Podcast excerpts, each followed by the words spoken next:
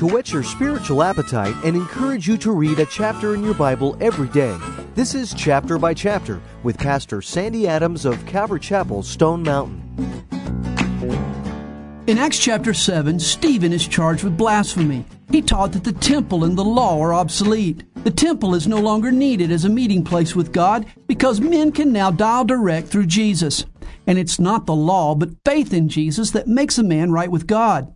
What Stephen preached was not blasphemy, but truth. Stephen's defense is magnificent. He retraces Jewish history, demonstrating how God was always up to something new, yet each new initiative was met with Jewish resistance. Call his sermon a panoramic view of a people's stubbornness. The Hebrews were stiff necked, spiritually insensitive.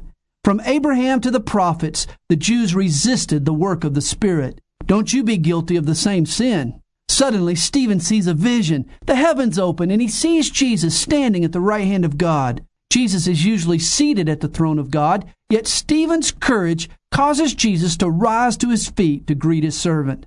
The Jews are so angry at the truth, they picked up rocks to stone Stephen. In a bath of blood, he prays to God to forgive his executioners and turns his spirit over to the one who saved it.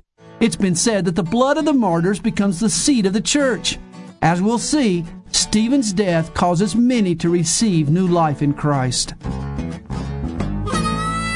This is chapter by chapter, and each day at this time, Pastor Sandy Adams will summarize for you a chapter in God's Word.